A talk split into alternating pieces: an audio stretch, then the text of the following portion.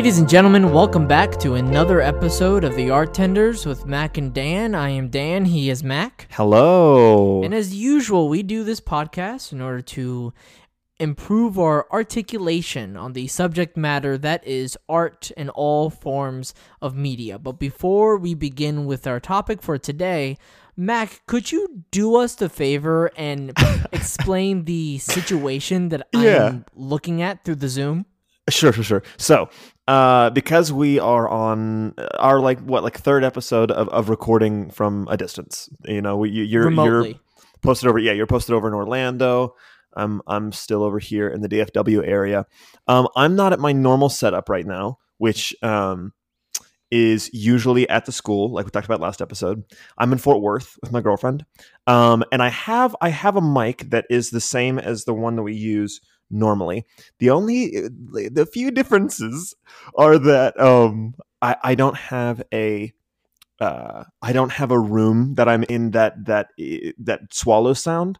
Um, and also I don't have a windscreen or a pop filter, right? So, um, so I took uh the liberty of making my own little setup, and it is a. Let me do the, the best I can describe this. It is a yellow uh, mask, like a or regular COVID masks, um, and it is tied to a an old school radio antenna and a uh, square lamp. And um, it is it is fashioned in such a way that it, it, it sits right behind the mic so that the mic can comfortably you know do do its thing. And uh, yeah and i'm and i'm i'm just like okay keep the gain down and keep myself as close as possible to the mic it's very funny um but i mean yeah that's that, that that's what you got to do right that's what that's what it you got to do It looks like a project that a elementary school student would do from the 1950s. That's what I'm looking at right now. Yeah, yeah, yeah, yeah, yeah, yeah. It also, um, yeah, it, it, it looks very Meet the Robinsons. Um, but yeah, it, uh, it, it is honestly kind of inspired because I, I went down this on, um, on Monday to, uh, to Houston, um, so that I could uh, be a part of a, a short film, um, that they were doing down there. And, you know, we, and, and, and it was a very safe place. And like we all got tested as we went in and only the actors ever took off their masks, stuff like that. It was, it, it was good. Um, and they were talking about a uh, that they had a podcast, um, and we were making fun of the fact that everyone has a podcast right now because let's be honest, everyone does, right? Um, and I was telling them, I was like, "Hey, I mean, obviously, I listen to yours if you listen to ours." And they said that they listened to the Queen's Gambit episode, which was which was our last episode uh, we did last week, and it was uh, received super well. They were like, "Your podcast is super sick." And I was like, "Yeah, well, you know, I, was- I was a little cu- like worried because our podcasts usually run like 50 minutes to an hour ish, and um, and all of theirs were like 20, 30 minutes." And they were like, "We we actually liked the the the length of your podcast and the way that it flows and everything." And I was like, oh, "Okay, well, don't listen to the earlier episodes because it's not like that, but we're getting better at it for sure." Um, and uh, yeah yeah and and and so you know that that that was exciting to hear that was exciting to hear that feedback so if if they're listening this one's for you And that leads us into this week.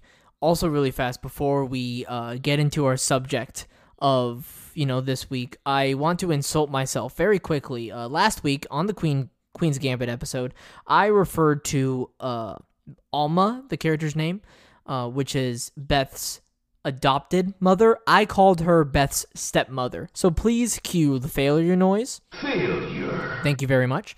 Now, this week, Mac, we decided to do something incredibly different. Um, I selected a video game. Uh, we have done a video game before, Oxenfree, yeah and but this one is much more in the traditional sense of a game. It is a Japanese role-playing game titled Dragon Quest that was released in 1986. Um, but before we begin through our thoughts and the sort of backstory and the framework that this game and its development had gone through, Mac, could you inform me of your experience with not necessarily just video games, but particularly role playing games because that's a very specific genre. Yeah. yeah. Um, so I would say that my experience with role playing games uh, is is very modern. It's very current. Um, uh, uh, Skyrim played plenty of Skyrim. Um, I know that's an, an open world type thing, and this and this I guess you could call it open world, even though you do have to get to specific places at specific times. There are specific objectives. Yes, you you you said it perfectly. There is an open world, but in the order of which you do things, it is very linear in its progression. Right, right. So, um, I would say that I've I've definitely played Skyrim. Um, I have played uh, Borderlands.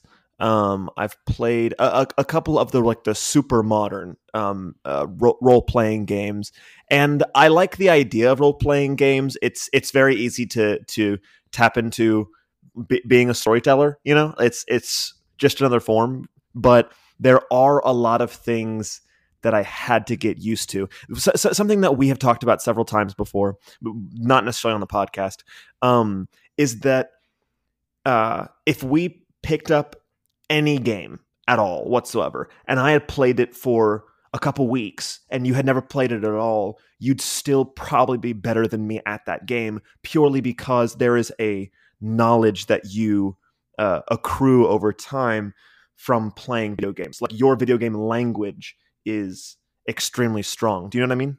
How you articulated it is a very common thing that happens. Uh, there are YouTube videos and essays that look at that sort of thing. Uh, one popular series is done by a YouTuber named Razbuten, uh, and he has his wife who never plays video games play video games, and it teaches you a lot about understanding the language that video games teach you, but it also shows you, wow, this game, like the things to do and what you need to do, is only obvious to those who are used to playing games as opposed to those who are learning to play video games. Right. It's really, really tricky, but also really, really, really informative. So, did you have that sort of experience where, um, I I feel like I'm not speaking out of turn here, no. but with with your no uh, sort of vocabulary being a little bit thinner. Did you have yes. a tougher experience? Do you think? Absolutely. Um, it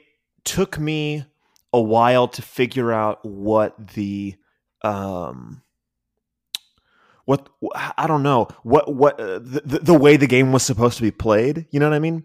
Um, how there was uh okay so so in, in the game right the way that you get better and the way that you keep going I, I i wasn't aware at first that the game was designed for you to die over and over and over and over and over again um like it, it, it's not necessarily made for you to survive as long as possible because whenever you die you keep all of your experience and and whatnot at first so like the first you know few hours of you playing the game it's normal for you to die repeatedly um and I, I, at first I was getting frustrated, and then I was like, "Oh, that there's no way around that. You you kind of have to get over that at first. Um, and then another big thing is that in the game, uh, you only are able to uh, uh, uh, succeed and and get better whenever you level up, whenever you get more experience, whenever you get more health points, things like that. Um, and you can't get those unless you're constantly fighting. And so I would see it as a loss or as a burden at first whenever I would be traveling from one place to another and I would run into an animal or I'd run into a monster or something that I had to fight. And I was like, oh my gosh, is there a way for me to get around this? And then I was like, oh, no, no, no, I'm looking for those. That's what gets me higher in the game. I need to find those. Like, it's not. It's it's it's not a bad thing to run into villains. It's like, oh, if I didn't have those, then I couldn't beat the game. So I have to do that. Um, and so like the higher level that I got, the more it was like, all right, like now now I'm intentionally going to places because I know those places have loads of uh, monsters that are my level. You, are nodding your head. You, you, you know what I mean? Uh, yes. I mean there were multiple times during this game because the uh, sort of curve, the leveling curve as it's called, wasn't perfect, right? So you may like complete one area in this game. You may complete one dungeon, and so then you're at this one level. You're like, cool, and you go to the next dungeon, and then all of a sudden everything is Yeah. whooping you, and you're Yeah. like, what the hell is going on? Okay, so then you need to go back to like the previous dungeon or like stick it through in the newer dungeon and just basically purposefully encounter a bunch of enemies just to get stronger. But that that actually perfectly segues into my next question, which is the basis of progression for a lot of RPGs, uh, especially turn-based ones, for the most part, is not necessarily you getting better, like you the player, but it is also your character getting better, right? You play something the perfect example is Super Mario Brothers, right? It's not like when you're playing that game Mario is getting any stronger. The only person who mm-hmm. is getting better is you the player. But that's a very different thing in RPGs, especially this one where there aren't a lot of options in battles. So, for the most part, what you're doing when you're level 2 is basically going to be the same thing as you're doing when you're facing the final boss of the game. Yeah. So, that leads into my question, Mac, of how did you feel? Uh, and th- I mean, this goes for multiple RPGs too, but how did you feel about the sort of progression that the game put you on? Uh, and did it feel rewarding in the sense of even though you weren't changing maybe your battle strategies towards the end, if you want to get into detail of that, Yeah. but that did it feel rewarding that your character did get stronger and that one enemy from a while ago that would kick your butt is now just fodder did that feel rewarding Yes, absolutely. Um, it was weird at first because I, I I'm used to playing skill based games. I'm used to playing games that require me to have some sort of skill. Um, and and to be honest, I'm I'm kind of used to sucking at those types of games.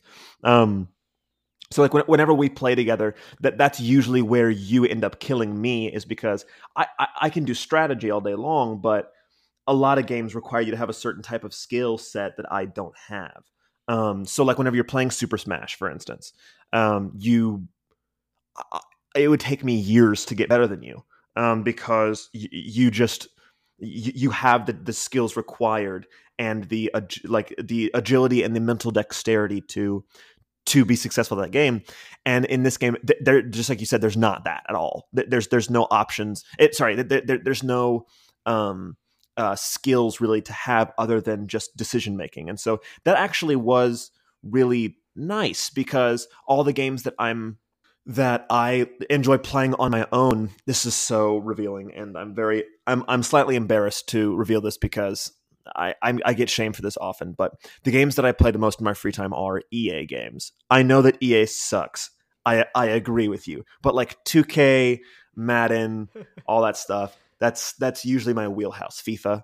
Um, and with those, my favorite part is not the skills part because I mean that's okay, but it's it's mainly the um, whenever you start a career mode or whenever you uh, whenever you make a team or something like the strategy behind it is the most fun part for me. So this was reminiscent of that, and that that was nice. Um, but it uh, yeah, I I think that it um was it it was rewarding whenever I would get more things to help me in the strategy. Uh, it, it was it was frustrating at first dying so often because your only option to heal yourself or to defend yourself is running away. You like you have to flee for the first couple hours you play until you are able to get spells um, that that that heal you during battle um, or or armor. Um, and uh, so so I think that was rewarding. When, whenever I was able to get s- spells for the first time and like my very first battle with um oh I forget what it's called. Is it mid heal? Uh there is a heal spell which like does like 20 to 30 uh sort of like health given to yourself but then you get mid heal a lot later Yeah. in the game which gives you so much health right right right and the second that the first battle that I fought using mid heal like against one of the uh the like abhorrent knights or something was so rewarding. That that was a really awesome feeling because I was like, oh, I just got really fucking good at this game all of a sudden, you know. Um, so so one question that I had um, is that you were talking about how you wanted to play this game because specifically the first version of this game because I apparently there are several versions after this game that are kind of around around the same thing. So I'd, I'd like to hear about that. But also, um, it's funny to me to hear that this is the first game of its kind because in my mind this is the Pokemon style. Like this is the Pokemon style of gaming. So I'm curious. Um, did this come before Pokemon? Whenever you say it's the first of its kind, what kind are you referring to? I, I, I guess would would be the question. So this came out around I think a little over ten years uh, before the first release of Pokemon. Like I said, this game came out in 1986. Uh, there were already some role playing games that were out beforehand, and they were predominantly Western role playing games. The biggest example is one that's not even played on a computer or anything like that. It's Dungeons and Dragons, right? But what makes both Dungeons and Dragons really cool, but also really, really intimidating to learn and understand is the amount of rules, right? Mind you, you can like forego some rules, but I mean, there's a whole textbook to learn this one game, so it, it feels like a lot. Uh, even though there's a there's an immense creativity, there are also uh, different Western RPG games like uh, Ultima or Wizardry that was popular at the time, but those were for people who I, I don't want to use this word, but I'm just going to go ahead and use it because I can't think of another one off the top of my head, but more hardcore. Those yeah. who are really willing to sink in a lot of time and, and patience and hours into those games. So, the creator of Dragon Quest, this series, Yuji Horii, he wanted to make a role playing game First of all, that was more accessible. And role playing games were not big in the Japanese market. Now, when you think of role playing games nowadays, the first game that pops into my head is Final Fantasy or Pokemon. Those are two games that come from Japan. And they owe a lot of inspiration and credit to this very first Dragon Quest game, which helped introduce an entire audience to the genre. And so when you look at some Japanese R- RPGs that are coming out nowadays, you see a lot of inspiration and its roots from the very first Dragon Quest yeah. game. Even if you know you play, even if like if you bleh, if you look at Final Fantasy, and they go through very similar things. You either attack or use a spell. It's very bare bones, at least in the very first Final Fantasy.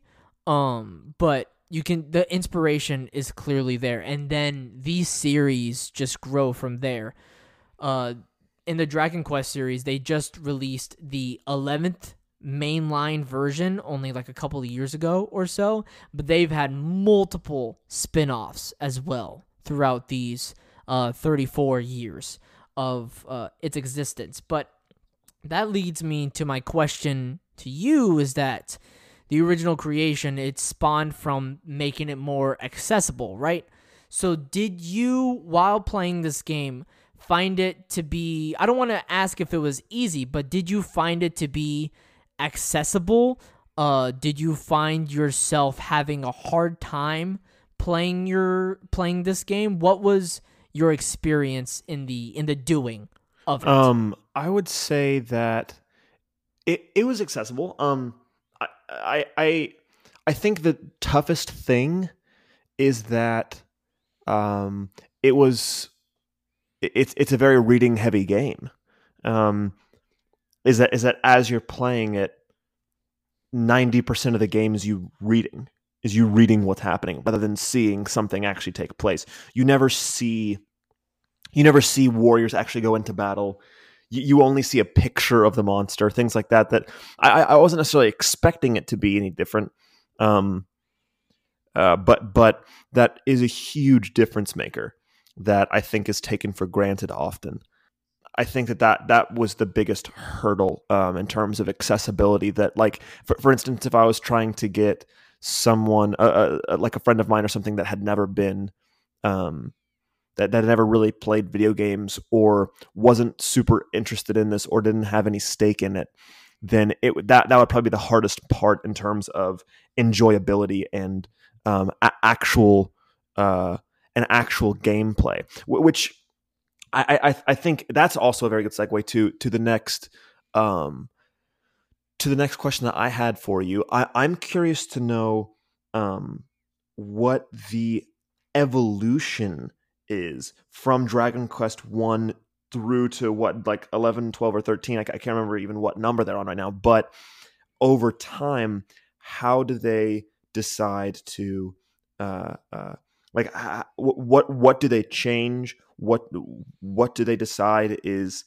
uh, less accessible and more accessible? How do um, how do these types of games uh, evolve and get better? And i'd like to talk about that uh, when we come back from a little word from our sponsor cool all right, everybody, welcome back to the Art Tenders with Mac and Dan. So, where we left off was the evolution of uh, uh, the game Dragon Quest, right? So, so uh, or or maybe even just the genre of the role playing game. So, um, we have Dungeons and Dragons that is is the first real true role playing game. There's like choose your own adventure games and everything, but the first role playing adventure game really is Dungeons and Dragons.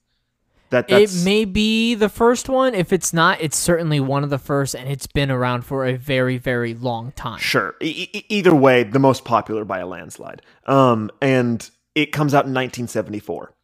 Um, and then Dragon Quest, the first Dragon Quest, uh, is published by Enix, correct, in 1986, and then uh, uh, remastered and and published again under Nintendo, which again heady play, like you'd say, um, in 1989. Correct? Oh, go ahead. I need to correct you. I oh, please give it to me. They so I think Nintendo did publish it, right? But just to release it on their console.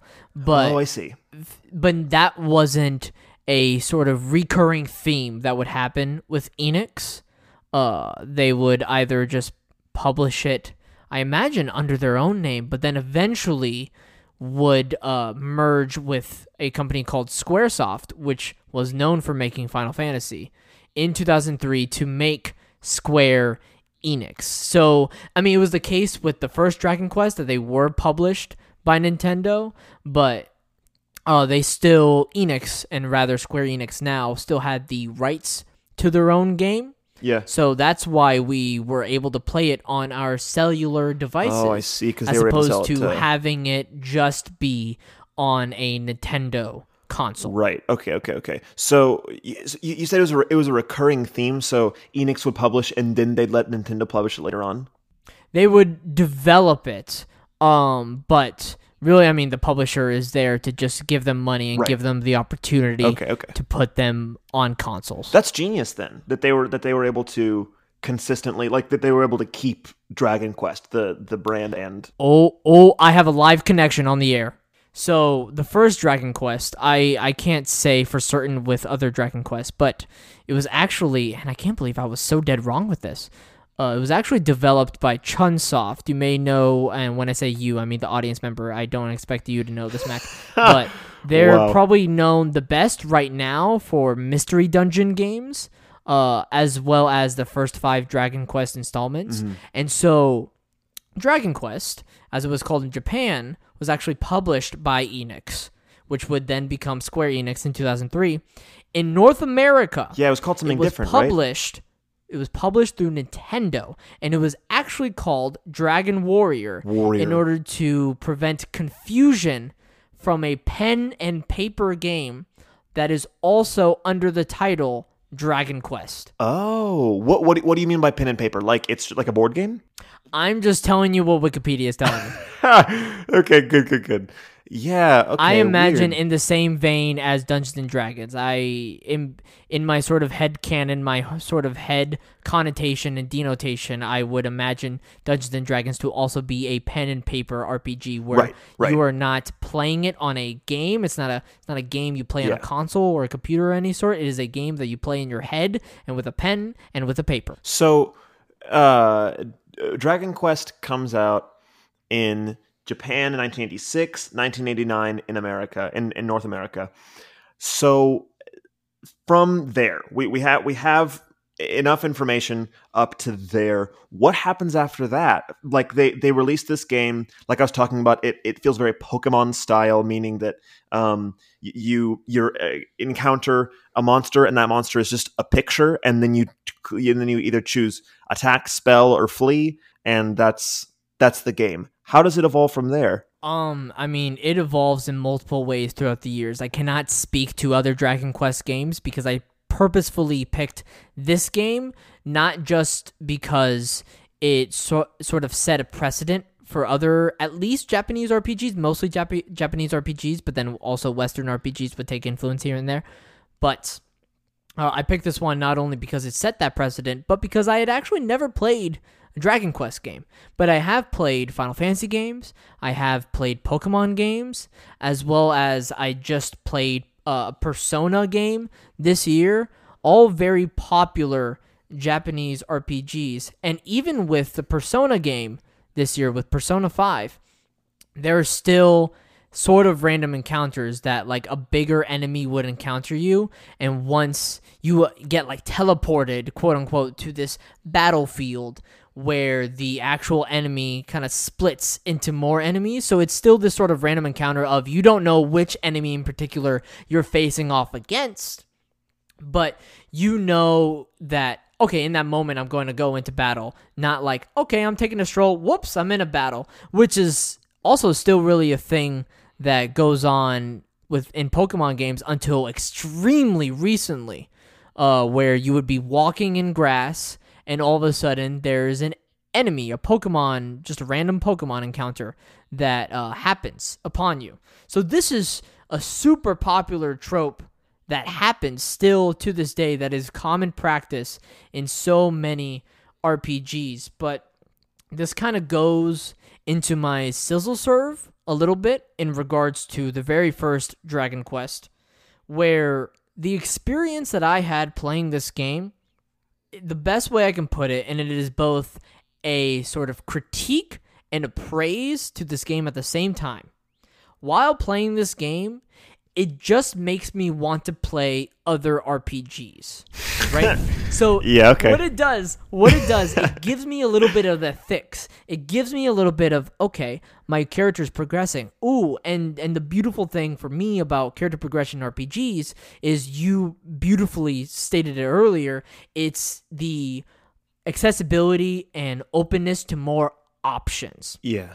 If you think about like Endgame uh, sort of uh, moments where you have all these spells, all these abilities, all this armor, yada yada yada. And if you think about if you started the game with all that, the game would have been easier, sure, but in terms of intaking information, intensely overwhelming. Even with a pretty simple game, pretty bare bones game like this. And so I got a little bit of that fix. But then again, like I just said, this game is really bare bones this game is super duper simple. Even though you would get more options, it, those options would hardly be worth anything, right? You get a fire spell that is, I think it's called Fizz or some or Sizz. It's just something with ZZ in it, and it's useful for a little bit. But then you're like, okay, wait, I actually have to save my magic points in order to heal myself more often. And actually, I do more damage with my regular weapon, so forget that spell. It immediately becomes useless. There are other games that refine their sort of progression in both its storytelling and uh, leveling wise, character wise, gameplay wise, so much better. I don't blame this game for doing this. I don't want to say this poor of a job, um, because it was one of the first to do it in this way, right? Not one of the first RPGs, but one of the first RPGs to do it in this manner that you could just play with a controller and you don't have to stress too much of am I going to die? Am I going to die? Because dying is not that big of a consequence. You lose half right. your money, but you don't lose a life or anything like that, and you keep all of your experience as you said. So that's not a major consequence, but this this game presents a few ideas like the random monster encounters and the variety, a kind of variety of some enemies and the variety of spells that you could use and the way to attack and the options in battle. Oh, maybe I can use this item to do this one thing.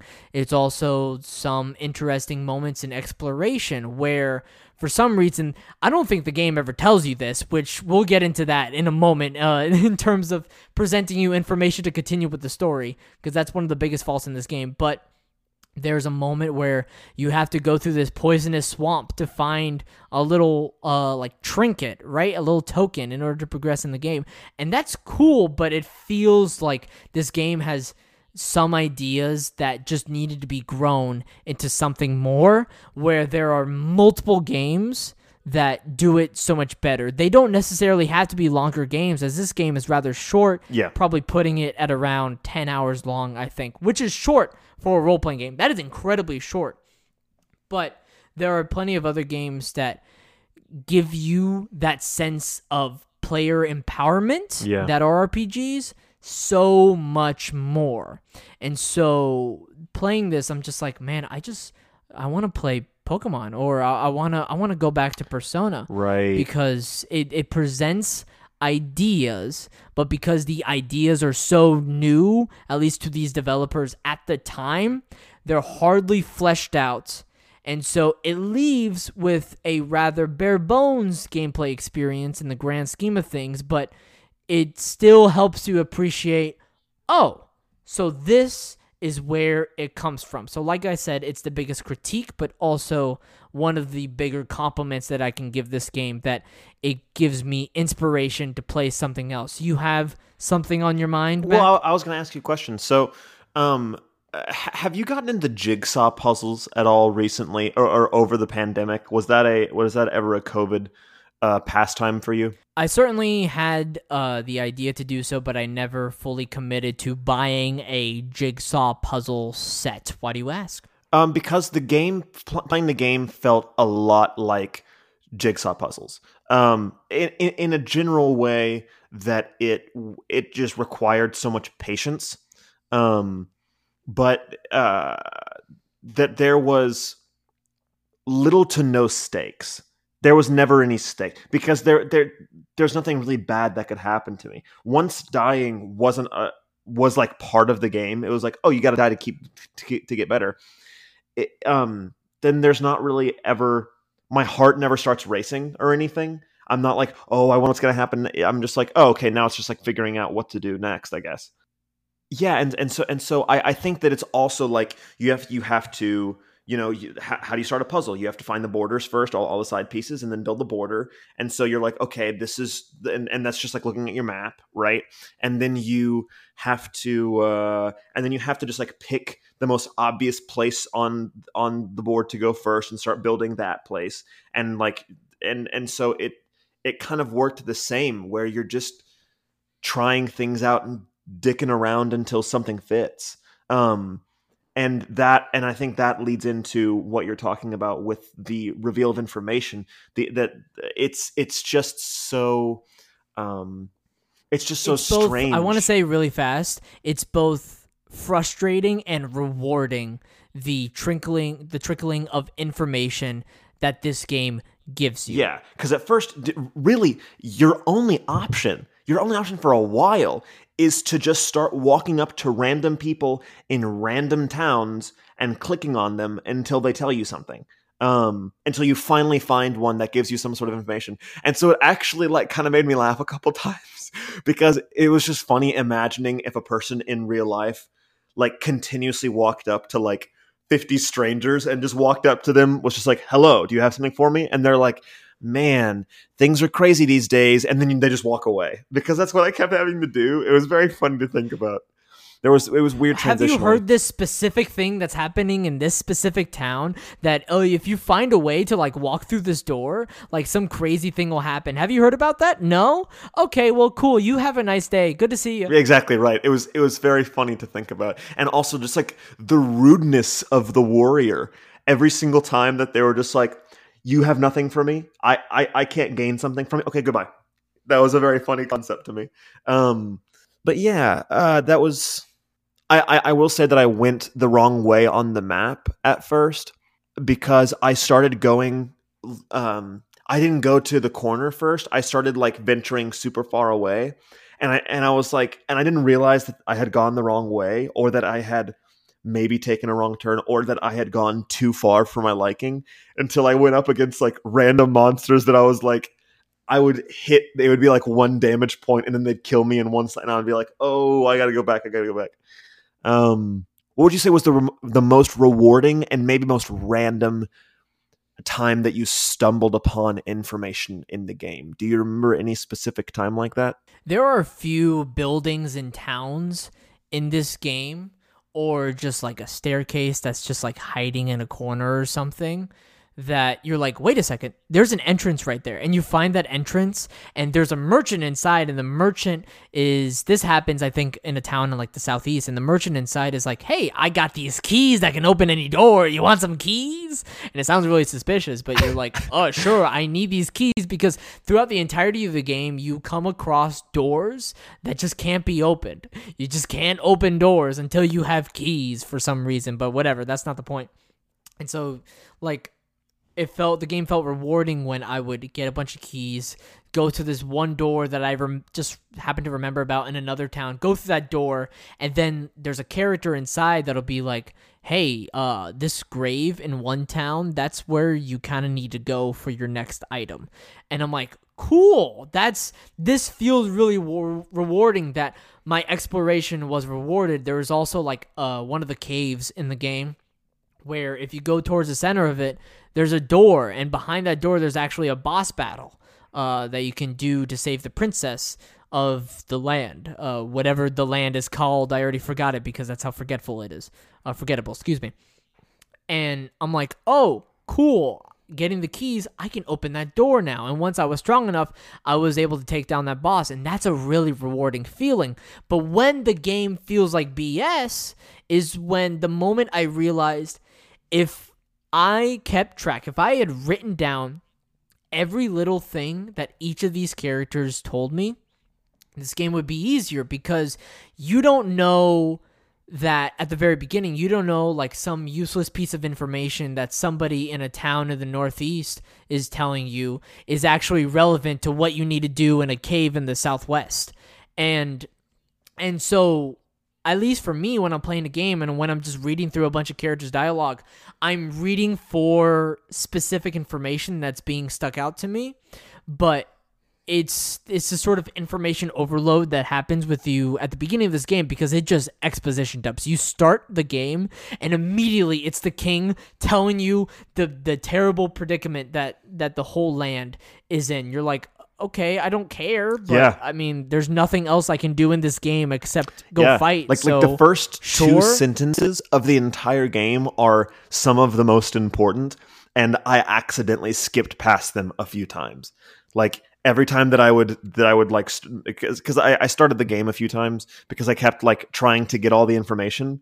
But I kept accidentally clicking past it, and I was like, "Oh shit, I gotta go back." So the issue, the issue with it all is that when when somebody when a random character in some town gives you a piece of information that actually means something that becomes something it's always going to feel rewarding when you figure it out no matter what right my issue with this game is that it felt like because there's really just one quest, right? There aren't no. any side quests. There is just one thing to do throughout this game, and that's kind of it. So there isn't like any sort of other information these characters could give you for this like other hidden cave that's not related to the main quest. So my issue is that it felt like the main quest was barred behind just random characters telling you this seemingly random thing that you read 5 hours ago, uh 2 days ago yeah. or whatever. Yeah and how this game expects you to either have it be remembered perfectly in your mind or have it written down, which may have been fine 34 years ago. Maybe right. they probably played these games with pen and paper, and, and I think that's like the optimal experience. But and and perhaps yeah, it would have been more enjoyable. But I think it's also a critique of the game that I don't want to play it with a pen and paper. And that's not just me being, you know, full of myself. That's just like design your I don't want to say design your game better. Get over it. But it's how do you present information that doesn't feel like the player is removed from their own agency? And so it goes back to you know, you unlock this piece of armor, but the previous piece of armor, uh, you unlock the strongest armor, right? And the strongest armor, uh, it allows you to walk through these poisonous swamps as well as it heals you when you're walking around in it. Magic armor. But Yeah. it doesn't exactly. Well, there's the magic armor. The magic armor tells you explicitly it'll heal you when you walk. Cool. When you get the the next piece of armor, I think it's called like the Erdrick's armor or something. Oh, oh, oh, the the guy, the legend of the right. Okay. Exactly. But it doesn't tell you that it heals you when you walk. So the first time I got that armor, I was like, I'm not going to put that on.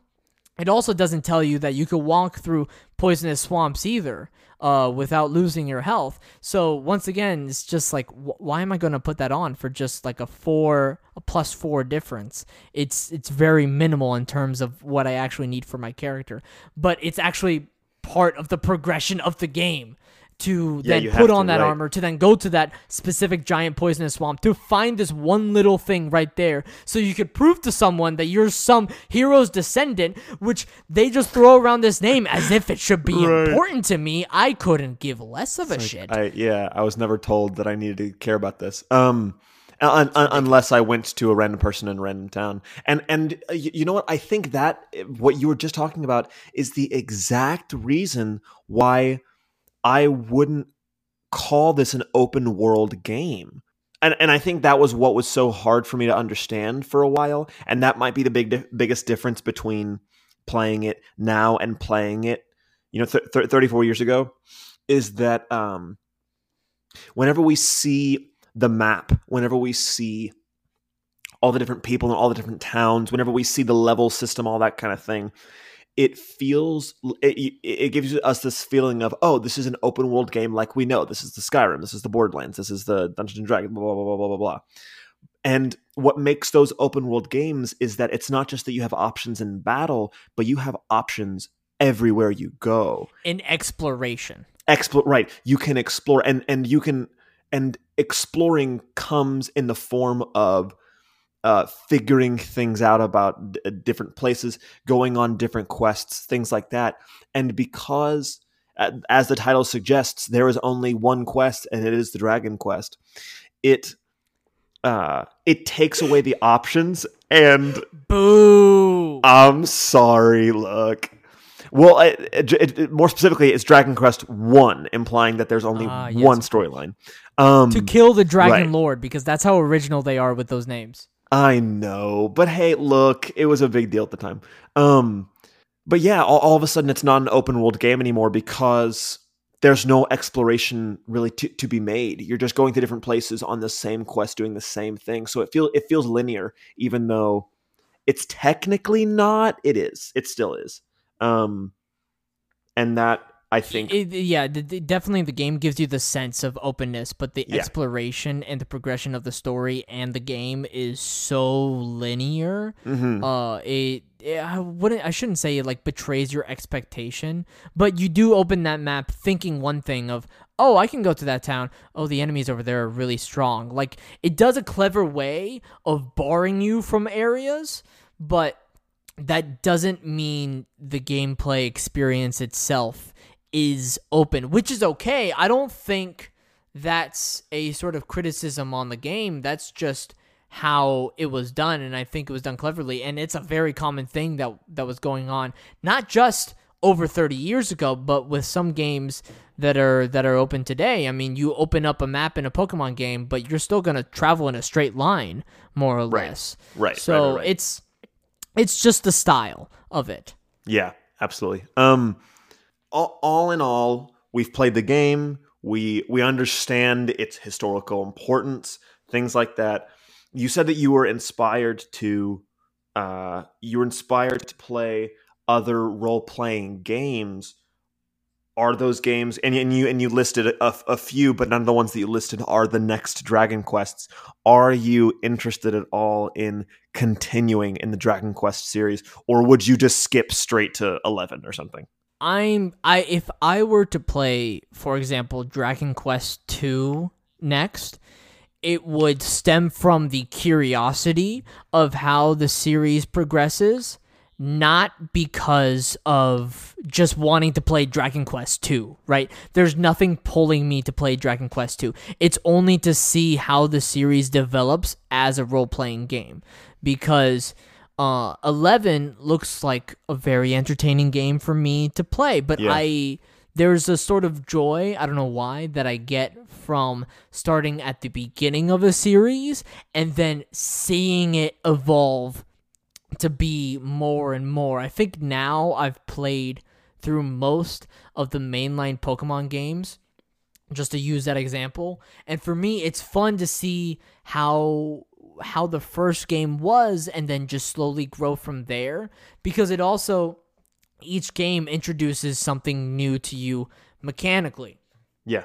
And you have the first Pokemon game, then you have the second one introduces a few new types. The third one uh, does you know some other things differently gives you new exploration puzzles in the fourth one it does different thing uh, battle mechanically in the fifth one it does this like it it does new things throughout each time so i would just be curious to see where the series in terms of dragon quest would go if i were to keep playing but uh in terms of just looking at this one individual game itself I don't think this individual game really does itself any sort of favors. Like it's it's interesting because I found this game to be entertaining, but it is also I think it's fair to say a pretty boring game. Yeah. Uh, I imagine super exciting 34 years ago, and I don't want us to forget that context. Oh, you have time but we're naturally going to have to look at it with the lens of today and see how it ages to today and even though i find it to be a little bit fun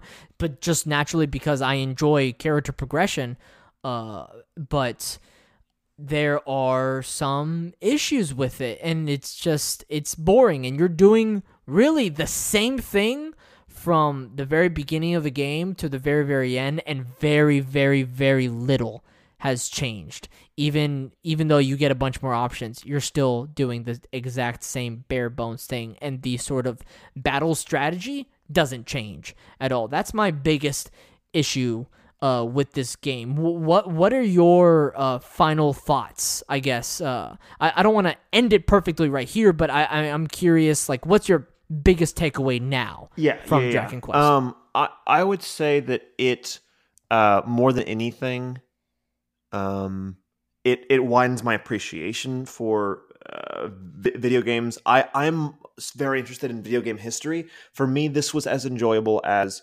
reading a it, well a more enjoyable version of reading a video game textbook. Um, this felt like a blast of the past, like learning about the roots more than it was a um, an, an actual experience that I would often do in my free time. Um, and, and, and I think it all comes back to amount that you have to read, the uh, uh, the effort that it takes, and the patience that it takes. Um, I think that's something that is is honestly um, may, maybe the most seductive part of of really all media nowadays, whether it be video games or or film or theater or whatever, is that um, they they don't require the audience to have any sort of patience, and this game definitely does. Um, and so that I think has been a uh, uh, was was a very specific thing. Really, all I can say about it because because the just like you said, I, have already kind of for, I've, I've already not kind of I've, I've, already totally forgotten most of the names of the places and the uh, characters and and things like that. Yeah, I mean, uh, are, are are there any more uh, qu- questions that you have specifically? Yeah, it's not so much questions, but I, I agree with you that um the story was immensely forgettable, but it's also like even though they try to do things with the story, hell, at least it has a story in the first place. And that's True. probably not the case for some of the games at the time. And Yeah. it's so uh, tropey and it does damsel in distress, which is so tired nowadays. um, but I'm I think at the time uh, it was really exciting, especially for the creator. I'm gonna read this quote really fast, uh, courtesy of Nintendo Power. Rest in peace. Um, that the creator Yuji Horii said, which was, "I decided to create a system that was easy to understand and emotionally involving." and then placed my story within that framework. So even though the scenario itself, right, the scenario storytelling of me being a hero, being an adventurer, that's really exciting. The story itself within it is very boring. Um, but remembering the context, it could have been super exciting 34 years ago. Yeah. Really fast. Please. I want to uh, finish off with these thoughts um, before we we actually start to wrap up. Uh, uh, it's both my gold medal and my my biggest my biggest issue with the game. Actually, But both? yes, Okay. my gold medal goes to the one who did the art and the character design for this game, Akira Toriyama. Who you may recognize his art style from Dragon Ball. Oh. It is the same oh. artist, Oh. and he still works on Dragon Quest games to this day. Dragon Quest has this look thanks to this individual. And it was cool for me to stumble across a new enemy and be like, whoa, look at this funky thing. Oh. Like that was that was a fun experience for me. But also, my biggest issue with this game was how forgettable and just like it just not good the music was. Yeah. The music was insanely sort of I hope you like hearing, you know, those first three notes again and again and again and again and again and again. It never ends. It's very frustrating.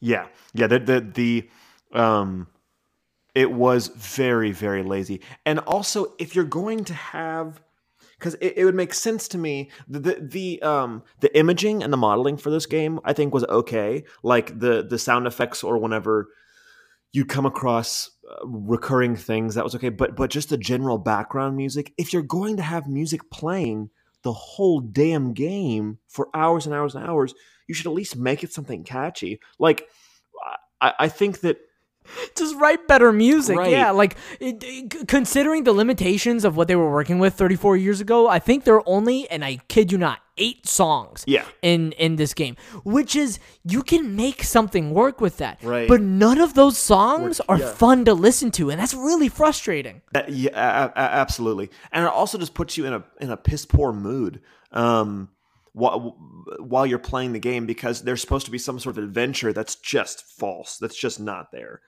And you have this little tiny slime you come across and you have this bombastic really uh uh dangerous music that isn't good in the first place and you're like this doesn't fit Right? You're like, "Wha- yeah, yeah. It's super annoying, and um, that that, that that's something that Pokemon got. I mean, right on hit the nail on the head.